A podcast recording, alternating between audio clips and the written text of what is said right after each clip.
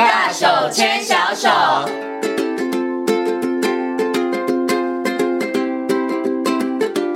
是教育广播电台，您现在所收听到的节目呢是遇见幸福幼儿园，我是简晴。接下来呢，在节目当中呢，我们要进行的单元是大手牵小手的单元。那么很高兴的在今天单元当中呢，为大家邀请到了王义中心理治疗所的所长王义中临床心理师呢来到节目当中哦。今天呢，呃，意中心理师要继续再来跟大家谈谈关于这个过动症、过动儿方面的问题。Hello，意中心理师您好，先生好，各位听众好。嗯，其实呢，提到过动症呢，可能很多的朋友马上会想到哦，我知道就是那个 AD。ADHD 啦哈，但是大家知道 ADHD 的正确名称是什么吗？一中心理师跟贤琴说，贤琴这个名字很重要哦，不要念错。呃，但因为它中文的名称还蛮拗口的啦，是，对，呃，注意力缺陷过动症。嗯，注意力缺陷过动症，好，OK，好，所以这个大家，因为它其实这个名字里头，我觉得它就把一些过动的一些状况，其实就有放在里面了，嗯嗯嗯，包含了注意力可能不集中，那还包含了过动，那还另外还有一个就是冲动。好，那我们在上一次的头也节目当中也有跟大家谈到了一些呃。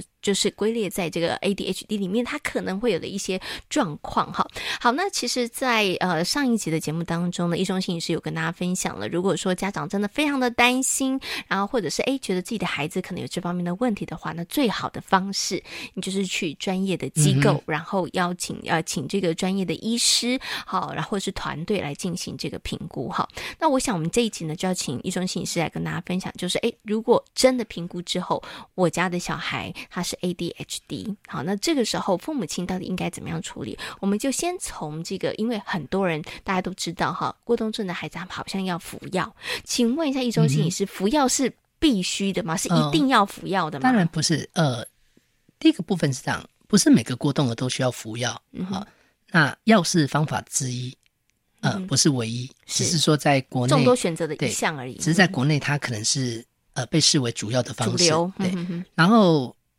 以每个孩子，因为他的年龄不同，状态不同，那在服药考量之前，但但要不要服药这个部分，呃，还是会由精神科医师来判断。好、嗯，是，只是说在这当中，或许我们可以思考一些，就是说，在幼儿园，我们是不是已经努力了？嗯，我们针对孩子的活动量、专注力、冲动，我们已经用了好多方式，结果真的没有效果。嗯，那但这时候，也许再告诉我一件事情。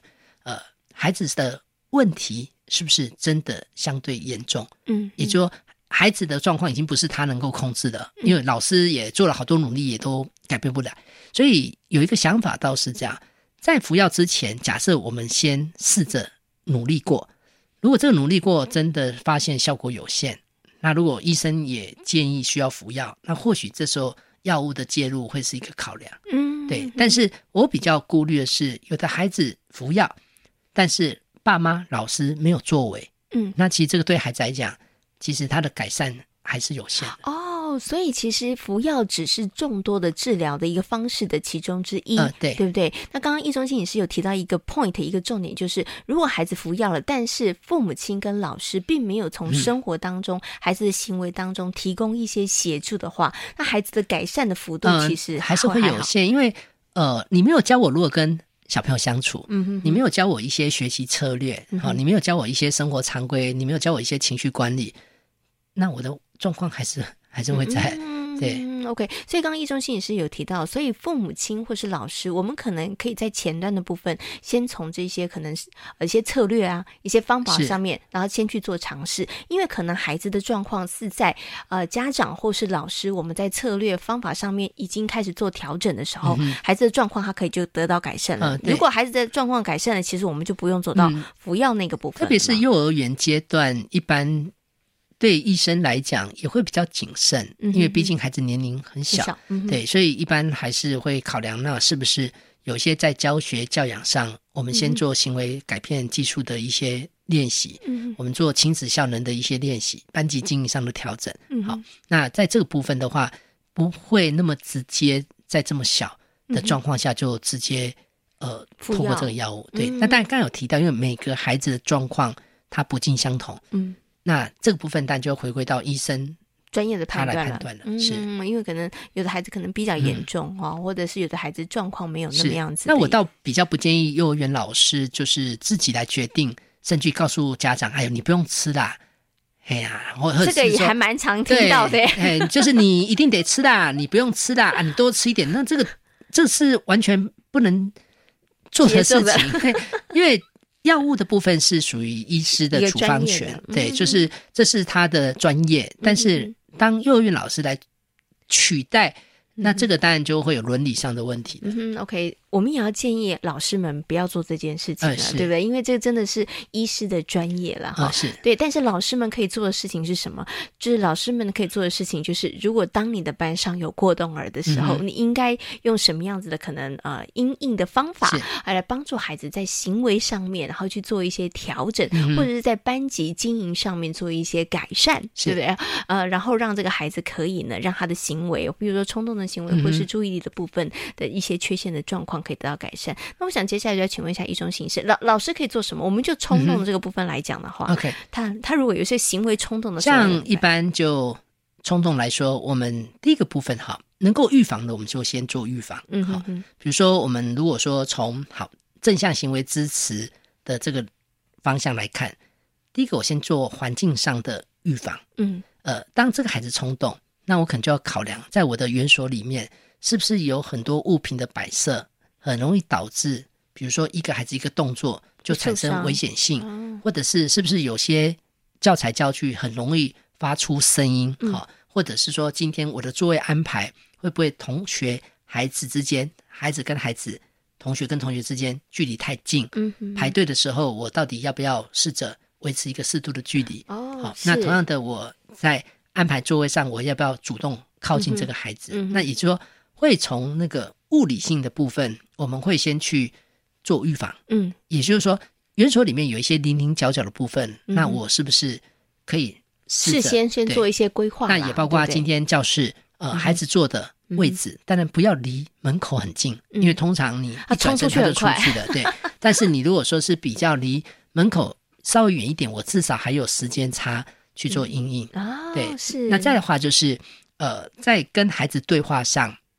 前面有提到过，因为他们对于冲动这件事情，在过滤刺激不太容易，所以通常我们在跟他们讲话，大部分都是会比较简洁，嗯，讲关键字，嗯，他眼睛没看你，你就不要开口，嗯，对，但你可以看着他，嗯，那同样的就是说，我们在讲话的过程中，尽量不要带太多情绪下去，因为我们带了太多情绪，我们讲的很急，这些孩子其实就会。起起伏伏了，然后因为有些孩子冲动是这样，嗯、你讲一句，他可能回一句，就叭叭叭叭叭，哦，你再回，他可能就叭叭叭叭，嗯，所以不管他怎么飘，怎么像烟火这样，你还是得要回到你最根本的，嗯，就是比如说，我现在如果要你把玩具收好，嗯，那我可能还是一句话，玩具收好，收好就这样，对。哦就不要讲那么多，说，哎呀，如果你没有收好的话呢，其他同学不能玩啊，这、啊、这些都不要讲，这个都是太多了。对，然后有一个点就是说在，在呃，除了环境上的预防，当然我们另外的可以来协助，就是教孩子怎么去做好他的控制。嗯哼，比如说你今天排队，你的手要怎么摆？嗯，你就像搭扶梯一样，你到底要跟前面的人。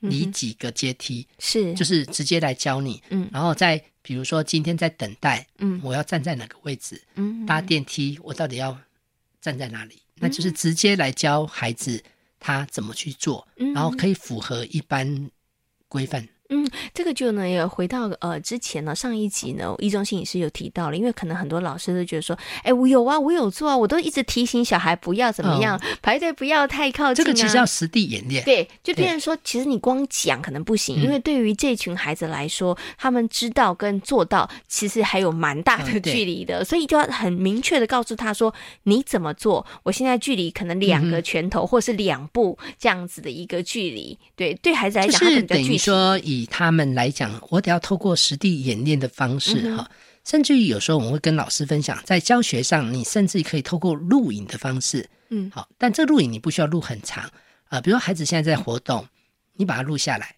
那录下来之后，你让孩子们看，看谁？看他自己，嗯，好，比如说现在呃，其中老师在读绘本，小朋友在旁边听，那但有人可能趴在地上，有可能走来走去，有可能很专心。嗯那这时候在录的过程中，就是让每个人去看你自己啊，哦、就是让你对你自己有画面。嗯，好，当我能够自我觉察，我才有办法去做控制。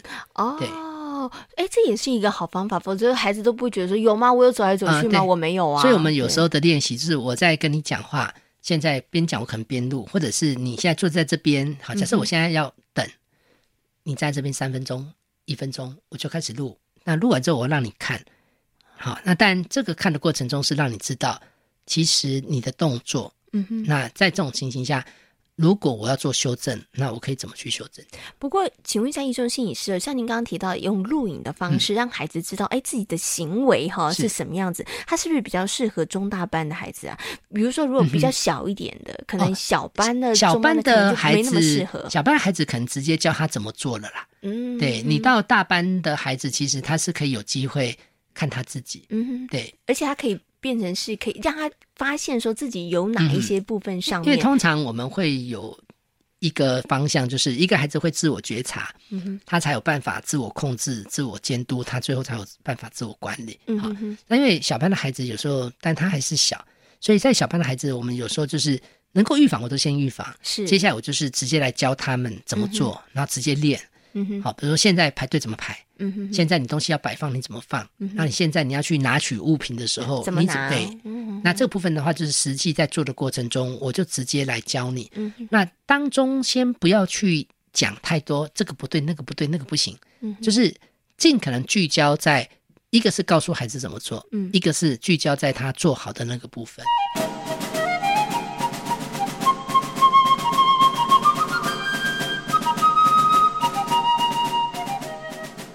OK，好，所以这个是年纪比较小的孩子，嗯、就直接告诉他说应该怎么做，然后可能要反复不断的一直去练习、去演练。嗯、那比较大的孩子呢，其实可以试着用另外一种方法，就是让孩子去觉察自己的行为。嗯、所以常常在跟他们讲话，有时候他们如果做了一些不允许的事情，嗯、呃，比如好动手打人，嗯，通常我都会直接问你在做什么，嗯，好，我不会问，我不会问你为什么要打他，好，因为当我问你为什么打他。其实你已经在暗示小朋友一件事情，赶快找理由，赶快找借口。只要有理由、有借口，就无罪了啊！对，所以很多孩子可能告诉你，谁叫他，谁叫他。对，实际上一个孩子已经开口讲谁叫他，谁叫他，那大概就完蛋了。他就在找理由。对，他对于他的行为，他就不认为是一个什么问题啊。所以要学起来，孩子下次出手就说你在做什么？呃，我在出手打他。呃，有一种，如果孩子讲不出来，我就可以把。话再稍微聚焦，你的手在做什么？啊、嗯，你的手在对二中做什么？什么啊、你的手在对二中的头做什么？就是如果说他，因为毕竟不同的孩子，他可能表达上也许不一样，那我就是一直给你聚焦聚焦。啊、那最后我再来重复问你一次，你在做什么？哦，所以这也是一个方法，可以让孩子察觉到他自己现在正在做什么。那包括讲不该讲的话一样，好像有的孩子可能会讲一些。呃，不好听的话，你好，比如讲屁屁哈，我会讲闹，那但讲了，那这时候我听到了，也许我会问你在说什么，好，但有的孩子告诉你没有啊，好，我会再继续问你在说什么，对，就是会让他去了解，实际上他是不是忘记？不是，有些孩子只是回避，嗯，对，但是有的孩子如果讲我讲屁股啊，是，好，就是他就会，比如说你不接受。屁屁，嗯哼，但是他这时候就是跟你修饰一下，是，哎，我是讲屁股，屁股那怎么办呢？孩子硬说我没有说屁屁，我说屁股啊，那怎么办？呃，但这里的话就会有一个情况啊，当如果说他还是不承认，嗯，好，那但这时候我们就回到一件事情，那好，比如说我现在问你，然后你不承认，但有的老师时间如果允许的，好，那没关系，既然你想不起来，那老师就让你慢慢想。哦，对，那我们现在游戏可以先停下来，嗯哼，哎，我们就慢慢来想，用群体压力嘛。呃，有一种情形是让孩子了解一个行为上的后果，嗯，对，就是你不说，好，那没关系。其实我们所谓的慢慢想，等你的意思，但等你不会，大家等你，嗯其他小朋友现在先自由活动，对，那我来等你。那孩子很有意思，当我释放一个讯息，我不急。他就很急了，嗯，对。但是当我们很急哈，他就不急。对，我们你赶快说，你赶快说，哎，那就当我们一直去表达出这样的讯息，孩子就会发现，他可以慢慢来的啊。嗯、所以有时候真的跟孩子相处，我觉得是一种斗志的过程啊，啊对，对不对？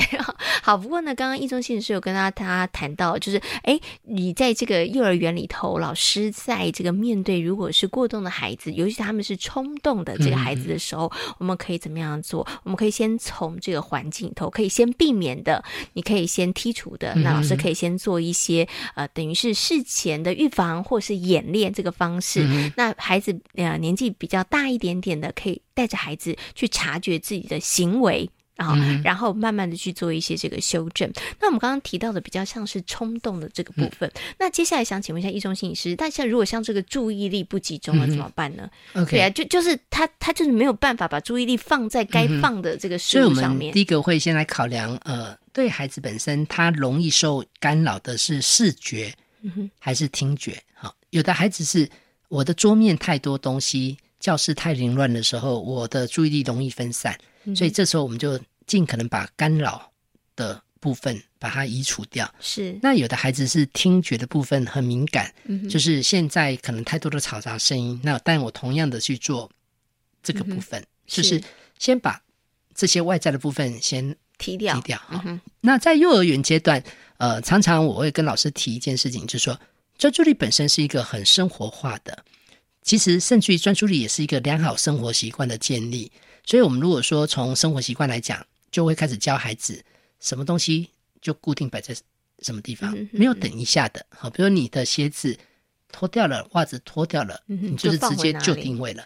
所以，甚至于就是说，在这当中，包括有时候教孩子如何整理书包，包括教孩子东西如何放，就是那种去建立一个很规律的这种生活习惯。那再来的话，就是说，呃，以教孩子的专注力可以从。日常生活中，日常生活中，其实尽可能把五个感官——视觉、听觉、嗅觉、触觉、味觉，能够同时来教你。嗯，其实这个就是一种。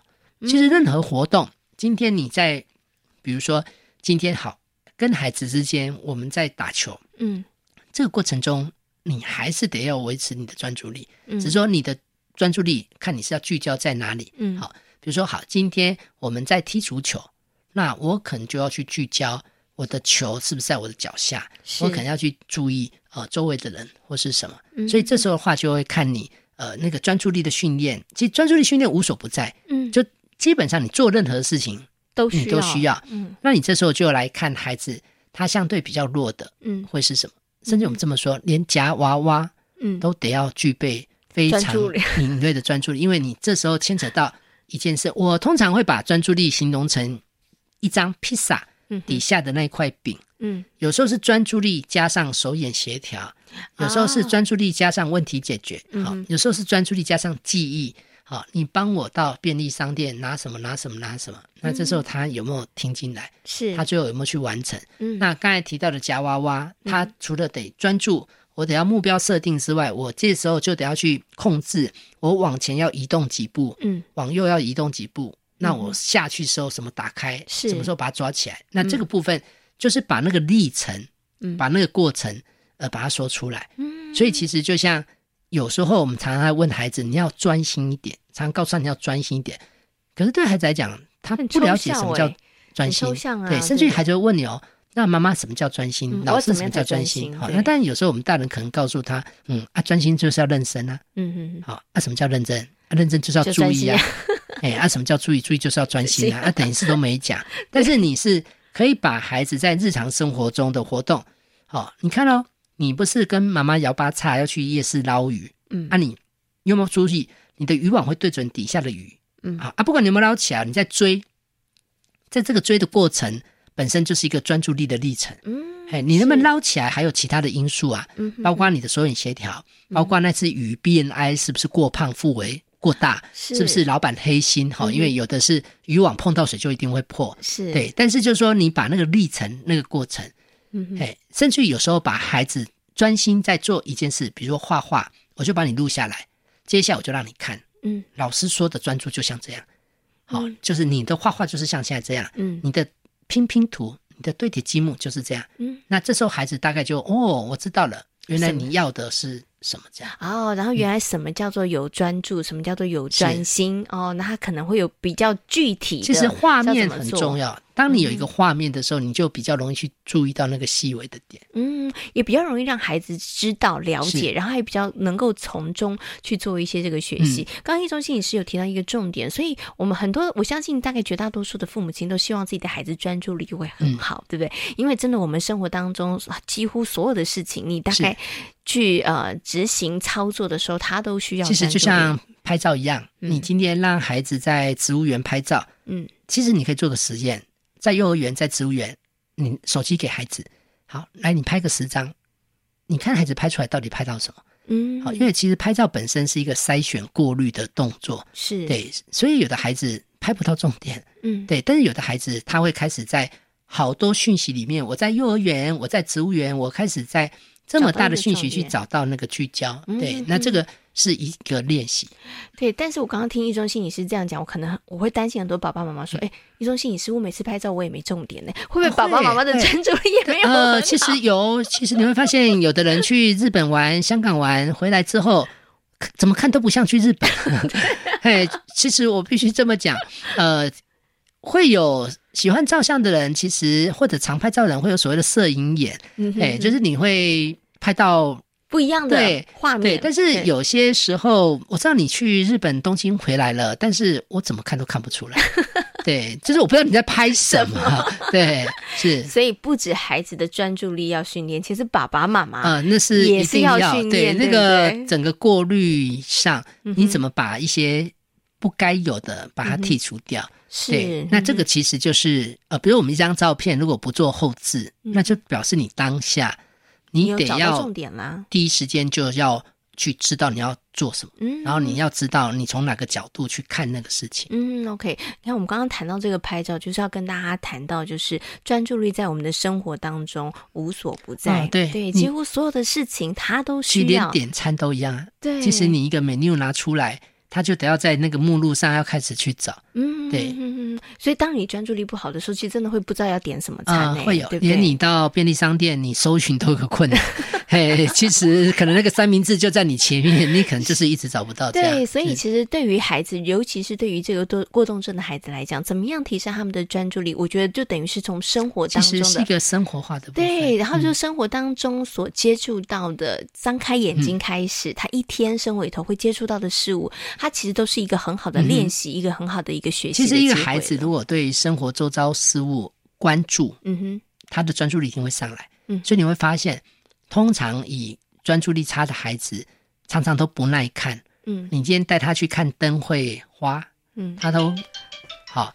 嘿，他这个时候的话，嗯哼，OK，就是有时候你带他去灯会，有些孩子可能看一看就跟你讲。妈妈回家了，嗯哼，好，那但你可能觉得奇怪，不是刚来吗？是，大家跟你讲回家啦，嗯哼哼哼，啊，都灯啊，啊，都灯啊，啊，灯灯灯灯灯灯灯灯灯灯灯灯 灯回家，他他不会停留下来，仔细的慢慢看这个灯跟那个灯到底差别在哪里，他不会去看这朵花跟那朵花差别在哪里，所以他停住的时间都很短，很短，对不对？所以刚刚一中心理师又提到了一个很重要的。关键就是呢，专注力好的孩子，他的观察力应该还不错，呃、对，对不对？所以，我们其实从日常生活当中，其实就可以带着孩子。我觉得，也许从观察力开始，然后从生活当中的很多的事物开始，嗯、慢慢的去培养孩子在专注力这个部分上面的一个进步了，是对不对？好，那我们在今天节目当中呢，为大家邀请到王玉忠的心理师，跟大家谈到了过动儿、过动症的这些孩子们，他们在生活当中呢，或者在学校里头的一些学习的状况，我们可以用什么样子的一个行为改变的方式来协助孩子哦。